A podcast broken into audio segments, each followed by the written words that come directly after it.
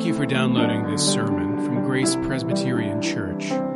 Grace is a church where people seeking more grace, more depth, and more community can start finding their way and sharing their gifts with the world. You can follow us online at graceforsiouxfalls.org. And getting into a boat, he crossed over and came to his own city. And behold, some people brought to him a paralytic lying on a bed. And when Jesus saw their faith, he said to the paralytic, Take heart, my son, your sins are forgiven. And behold, some of the scribes said to themselves, This man is blaspheming. But Jesus, knowing their thoughts, said, Why do you think evil in your hearts? For which is easier to say, Your sins are forgiven, or to say, Rise and walk? But that you may know that the Son of Man has authority on earth to forgive sins. He then said to the paralytic, Rise, pick up your bed, and go home. He rose and went home. When the crowd saw it, they were afraid, and they glorified God, who had given such authority to men. Father, we too glorify you for the authority that is invested in your Son, Jesus Christ, the King of all creation the Redeemer of your people. Lord, we ask that as you speak to us from your holy word, that we would have the grace to listen. In Christ's name, amen. There is something in Matthew's account of that event that you could easily miss. And it is, to my mind, one of the most beautiful things about this event the fact that this paralytic man had friends. I think sometimes of the man beside the pool at Bethesda who could not even bring himself to the water for healing because he says he had no man to help him. And here's a man whose condition was worse, but he was surrounded by friends. He had friends who were willing to help him. He had a community of faith because that is what they were. Jesus in the story sees their faith, we're told the faith of these friends who didn't just bring him to Jesus for healing, but as we know from the other gospel accounts, overcame in very creative ways some obstacles in order to get him there. He was surrounded by people who cared about him, who wanted to see his wholeness restored, people who had faith that Jesus could do this, that he had the power to make their friends whole. And they came and they brought him to Jesus, and there was no obstacle that they were not willing to overcome so that he might find himself in the presence of the Savior and receive from the Savior what they all knew Jesus could give them. And then Jesus, seeing their faith, gives him the wrong thing. He says, Take heart, my son, but not rise and walk. He says, Take heart, my son, your sins are forgiven. You can imagine in that moment how puzzled everyone must have been at what had just happened. They had not only brought someone for healing, which was something Jesus did, he had a reputation for it. It's the reason why they brought him. They brought him for healing. Jesus tells him to take heart. That sounds good, optimistic. Calls him my son. That's a term of affection. Things are going really well. But then, your sins are forgiven. This man is paralytic. He suffers from a very visible disease. He's unable to control his body. He's paralyzed. He has no power over himself. To heal that man is a dramatic reversal of his condition. It's something that, that anyone who knew him would see the difference night and day. But what Jesus does is invisible. What Jesus declares is something that no one can measure. No one can look at the man and say, oh, look, his sins are forgiven. I can tell a real difference. You can't perceive anything at all. Well, they can't, not the friends, not the community of faith. But they find themselves in a position that we can relate to as people of faith, seeking wholeness, not only for ourselves, but for those that we love from Jesus. And we bring them to Jesus sometimes in very creative ways, overcoming real obstacles. We bring them to Jesus expecting him to do what they need done. And he does something else. Imagine their confusion. This wasn't what they'd asked for. They'd hoped for real world deliverance, and Jesus gave them something invisible, something abstract. But not everybody was baffled. Some people in the crowd were maybe a little excited. We get a little bit of an anticipation of the criticism that Jesus will face later, where he'll have wave after wave of Pharisee and scribe trying to entrap him, to trick him, to have some basis to bring him up on charges. They don't speak their objection out loud at this point. They entertain it amongst themselves. But when they hear Jesus' words, they say to one another, they say to themselves in their minds, this man is blaspheming. This man is sinning in what he said. Physical healing is one thing. That's incredible. Jesus does these wonderful signs, but forgiveness of sins, that's something else. If you're a scribe, if you know the law, you understand the significance of what Jesus has just said. The fact of the matter is, only God can forgive sin. Only God can do it. And He's already shown us how He does it. God forgives sin in a certain way according to a specific, let's say highly specific procedure outlined in Leviticus and elsewhere. We saw this when we talked about the cleansing of the leper, but for the forgiveness of sin, there must be sacrifice. There must be a priest to administer this sacrifice. It must be done according to all of the rules so that when the priest, who is the proper representative of the God who saves, pronounces the forgiveness of sins, we can know it is real. We can see through the sign of the blood on the altar that that is legitimate. Not this. Not some random healer just declaring that your sins are forgiven. No priest is on hand. No sacrifice has been made. None of the procedures that God has outlined have been observed. Instead, Jesus has just declared your sins are forgiven. And Jesus is just a man. Doesn't have the power to do this. That's why they say it's blasphemy. The objection essentially to Jesus is hey, look, stick to healing, man. Stay in your lane. Don't veer across the line into things you have no power over. Just do the thing that we came to you to do. In a sense, you can see where both those who believed in him and those who doubted shared a kind of common confusion about what it is that Jesus was doing. Jesus doesn't back down. Jesus meets the criticism head on. But of course, in order to meet the criticisms, he has to know about the criticism. And here we have a display of his authority that's pretty extreme because they're entertaining evil thoughts about him in their hearts silently, again, invisibly. And Jesus says, Why are you thinking these bad things? Why are you doing this? If you were a scribe, that might have made you a little nervous because you hadn't said it to his face, and yet he knew. He knew your heart.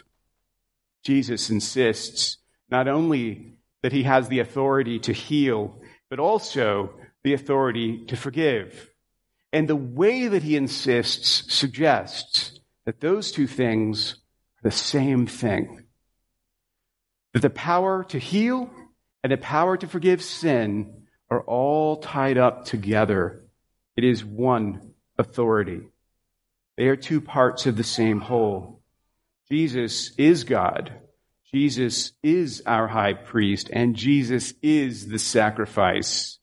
He possesses an undreamt of ability so that when he declares your sins are forgiven, you can be certain that they are forgiven. What he has said is true. The order of Jesus' actions here is really interesting too. The first thing he does is forgive the sins of the man. Later in the story, delightfully, and I'm sure a relief to his friends, he also tells him to rise and walk. So he gives him the healing that he came for, but first he gives him what he did not seek, that he did not perhaps even realize he needed forgiveness of sin in that order. Jesus doesn't say first, rise and walk.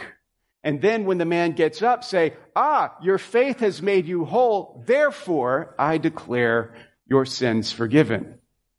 The forgiveness, its declaration, does not come after the man acts. It does not come after the man shows faith. In fact, the paralytic does not show faith here. At least it's not written. It is the faith of his friends that Jesus sees, not his own faith. Instead, Jesus forgives his sins and then tells him, Rise and walk. The forgiveness comes first, and then the ability to act in obedience to Christ's word. That's how it happens for us as well.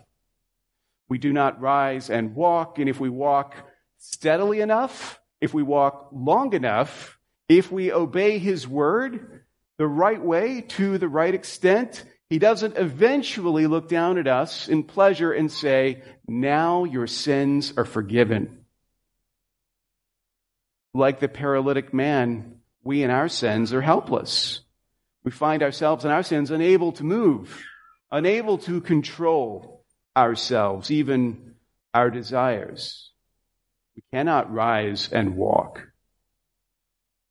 And Jesus, finding us in that state, pardons us. Says, Your sins are forgiven. Now rise and walk. It's interesting, too, to see the reaction of the crowd to this. The way that this story ends is something we've seen before. Matthew will give us a, a, a, snapshot of people's reaction. And what's happening is they're, they're kind of coming to terms with new layers of the authority of Jesus, the King, as these layers are being revealed. So once again, he's shown them a new power. Not only can he heal, not only does he have authority over creation, not only does he have authority over, as we saw last time, the darkness, but now he possesses the authority to forgive sin. And they respond with fear. It's the good kind of fear, awe. They're in awe of Jesus and they glorify God. These words are a formula of words that are synonymous with worship. So what they witness Jesus doing, this display of Jesus' power, it leads them to worship. And that's a good lesson that we can learn from them. That we too, when we see him at work, when we see the miraculous way that he brings sinners to life through forgiveness and sets us on the road of obedience. We too should glorify his name. We too should fear him and worship him. And yet, there's a little note at the ending. One of those, those phrases that sounds good the first time you read it, but as you keep reading it, you do begin to wonder when Matthew says, they glorified God who had given such authority to men which suggests that they still don't quite see Jesus as he is. They see that he has more power than they realized. The power to do things they thought only the priests could do in the temple. And yet, when they look at him, they're still thinking, this is just an extraordinary example of God's authority bestowed on men. They haven't yet grasped who this man is that he is in fact the God man, the Son of God, divine and human. The thing that brings you to Jesus isn't always the thing you need. When I, as a pastor, talk to people who have maybe never been to church before or have been away for a long time, but now they're developing like a new habit, a new discipline, and you ask why that is. What is it that has motivated you? It's interesting. You'll hear a thousand different reasons depending on the person and on their experiences. But oftentimes, the things that motivate us in those moments are not really the things that we need. Jesus knows us better than we know ourselves. He knows better what we need than we do. Jesus doesn't always give us what we want. He doesn't always give us what brought us to the cross, but He does give us what we need. And by God's grace, He often gives you what you want on top of what you need as well. But when you think about the reasons that we come to Jesus, why we come to Him, why we pray to Him, what are the, the things you pray about? What are the things that, that motivate your prayer? What stops you in the course of a day and you think to yourself, you know what, I, I should just pray. I should pray about this. And we come to Jesus, obviously, as this man did for healing. Our prayers are full of either appeals to God to heal those who are sick or thanks to those who recover. We come to Jesus for success. We come to Jesus to be successful at work, successful in life generally. We come to Jesus for love, either to find love that's missing from our lives or to restore love. Come to Him for acceptance. We come to Him because we feel like there is no one else we can go to to be accepted. Sometimes we come to Jesus for fulfillment or for a better life. We come to Jesus to guard our families. We come to Him to save our marriages, to land a new job, to make more money, to have a better life, not just for ourselves, but for those we love. We come to Him because we're seeking peace and into the turmoil inside of us. We come to Him because we want to grow in knowledge or we want to find contentment. We come to Jesus for all of these things. One thing is needful. What we need from Jesus, first and foremost, is forgiveness. What we need from Jesus is forgiveness. And all of those other things, as good as they are, and as much as we desire them, are nothing in comparison to what we need from Him. We need Jesus more than we think. We need him more than we realize, and we need him for something oftentimes that we are totally blind to. If you don't feel your need for forgiveness, it's because you don't see your true condition. You don't recognize your sin for what it is. And you're not alone. Most of us don't.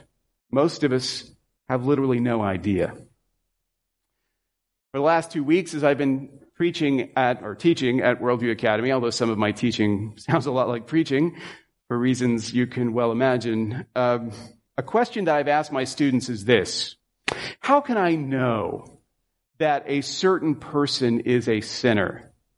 I won't do it here. I like at camp to single people out, individuals who seem especially uh, uh, vulnerable, although this does sometimes famously backfire on me. But, but I'll single out some student and say, like, I think he's a sinner, but I'm not sure. I need a way that I can know objectively. How could I know that he's a sinner? And I'm asking them to give me sort of uh, tests, procedures that would allow me to know, a simple, reliable indicator.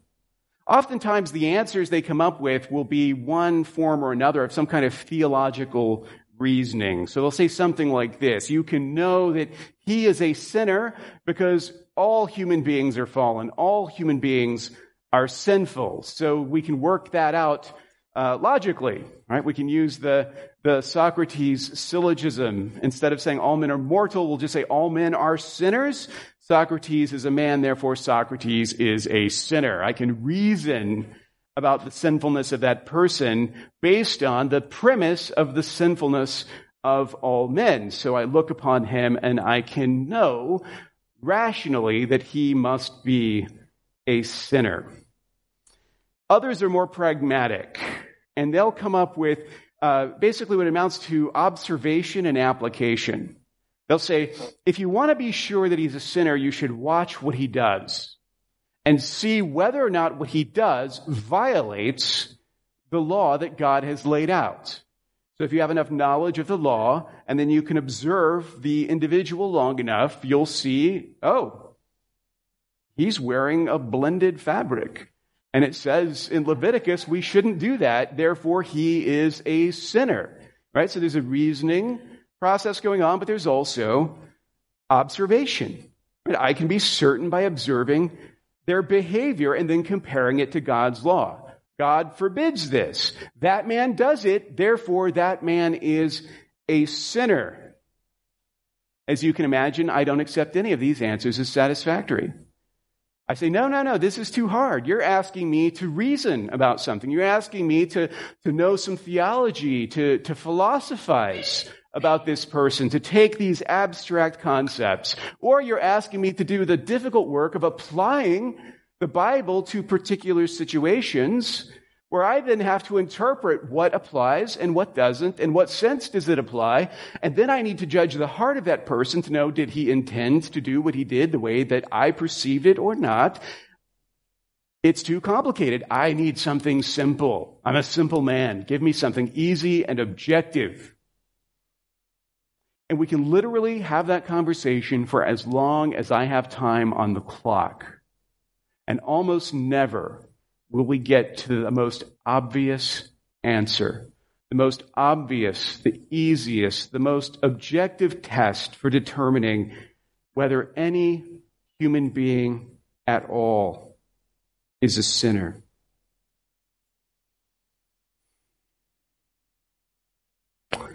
When we approach the problem of sin, we approach it as if sin is an abstract theological concept it's something you would only know about if you happen to have read the Bible. And then when we think about how we might know that we are sinners, we say things like, well, I'm not perfect, therefore I must be a sinner. Well, who's perfect? We say, well, I do bad things, therefore I must be a sinner. But how bad? Compared to who? For most people, these are measures that only work if you've already bought into the abstract concept of sin. If you walk up to random people on the street and say, Are you perfect or not? They're going to think you're crazy. Like, nobody's perfect. What are you talking about? Do you do bad things or not? Well, I mean, I do bad things, but I'm not a bad person. But sin isn't a philosophical concept that we can only recognize through abstract reasoning. It's not a subtle flaw in the human fabric. Uh, sin is not like, for example, the lead pipes in the Roman Empire that supposedly made everybody a little bit sick over hundreds and hundreds of years and eventually led to their fall. It's not hidden at all. Sin is not invisible and it is not abstract. It is a reality so large that it is literally hidden in plain sight. What if it's as simple as this? Death. Death. Death is the test. Death is the simple, objective measure of the problem of sin. I know that you're a sinner because you're dying. I know that you're a sinner because you're sick. I know that you're a sinner because you're heading for the grave. The wages of sin is death. Every sickness, Every defect, every blemish is a harbinger of death. And healing and forgiveness are connected because of the connection between sin and death. It all goes together. The scribes tell Jesus to stay in his lane, but this is his lane. This is what he came to do. He's not healing people because he wants to make their lives a little better. He's healing them because he wants to save them. He's healing them because he's come to destroy their enemy, death. That's his lane. That's what he's here to do. All around them and all around us, death reigns. That paralytic man, death will claim him. His healthy friends, death will claim them. All human beings will die. You are human. Therefore, you will die. Death will claim you. But Jesus has the power to say to death, Stay in your lane. These are mine. That's what Jesus is showing us here. He's giving us a taste of his real power and also his real love, what he's actually come to do. He's come to destroy death, to take death's lane away. And every healing, every good thing he does is a glimpse, is a harbinger of the life that he's come to give. In your order of worship, there's a longish quote from the theologian Oscar Cullmann. It's long, but it's good, and it's worth meditating on. He says, Nevertheless, death as such is the enemy of God. For God is life and the creator of life. It is not by the will of God that there are withering and decay, dying and sickness, the byproducts of death working in our life. All these things come from human sin. Therefore, every healing which Jesus accomplishes is not only a driving back of death, but also an invasion of the province of sin. And therefore, on every occasion Jesus says your sins are forgiven, every healing is a partial resurrection, a partial victory over death. When Jesus says your sins are forgiven, it's not a non sequitur. He's not talking about something irrelevant to the paralytic's condition. He's talking about the actual problem that no one else around him perceives. They think what Jesus can offer him is to be restored to health, but if, in fact, Jesus is restoring him to life as he restores us. That's the irony. Oftentimes, when we come to Jesus, we come to him for health. And then Jesus gives us life, which is different. By being restored to health, that's like hitting the reset button, like undoing the damage of your years, rolling back the effects of sin, putting more time on your clock. That's great. But what Jesus actually gives is more than that. To be restored to life means everlasting wholeness. It means standing righteously before the face of God, freed from the grip of death. That's what Jesus gives. That's what you need from Jesus. And only Jesus has the authority to grant this. Only Jesus can do it. Now, Jesus proves to the scribes he can do it. Right? He demonstrates in a really dramatic way how his power has no boundaries. Like you say, I can't do what I'm doing. Hey, look, rise and walk. And the man gets up. And they're afraid, they're in awe of what they see. He proves he can do it, but how can he do it? How is it possible that he can do it? He is the only one who can. It is because Jesus is God. It is because he is the Son of God. He is himself divine. He has the power not just to declare things so and they are so, but the power actually to do the work of salvation that must be done to undo the damage of sin. Jesus can do it because he is our high priest interceding for us, because on the cross, he does make a sacrifice of himself as an atonement. The procedures that he didn't go through, the motions that he didn't go through in order to declare forgiveness, he didn't need to go through because he was going through the reality in that moment. He was on his way to the cross to make the sacrifice that every little sacrifice beforehand had pointed to. That's how Jesus could do this. But wait a second. I said, death is evidence of sin. If you die, I know for certain that you have sin. But Jesus dies, and he was without sin. That's the beauty of that how. Jesus was without sin, so he took it. He took it upon himself. He took our sin and he carried the weight of all of it up to the cross with him. He bore our sin, and then death claimed him, as it claims every human being.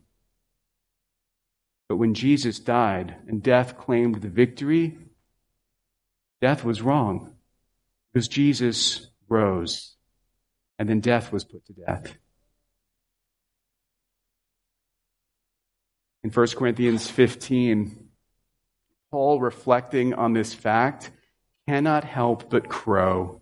He cannot help but gloat a little bit. He cannot help but sing a little victory dance, rub the enemy's nose in it. He sings, Satan is swallowed up in victory. Oh, Satan, where is your victory? Oh, Satan, where is your. No, he doesn't. It's not Satan that he gloats over. It's not Satan that he dances a little jig of triumph about. It's death. It's death. The last enemy, he says, is death. And the last enemy will be destroyed. Death is swallowed up in victory. O death, where is your victory? O death, where is your sting? You claimed us and you thought you would have us.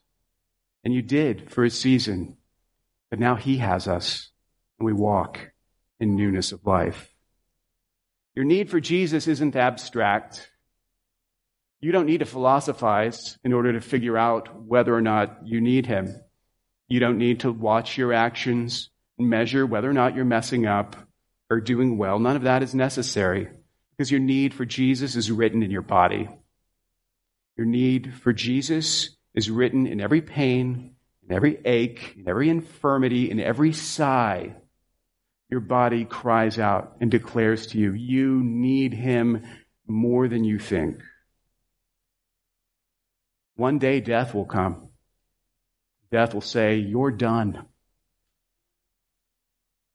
But when death says you're done, Jesus will say to you, Rise and walk. Rise and walk. Come home with me to the house that I'm building here in the dwelling place of God with us. Death will have no dominion, no victory, no sting. That's what we need from Him. He has the authority to forgive sin, and you need it more than anything.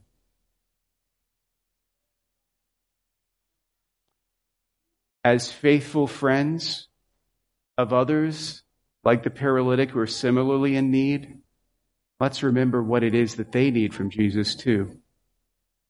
All the many things that we could hope for our friends and our loved ones. Above all, one thing matters, and is the thing only Christ can give forgiveness of sin. Thank you for listening.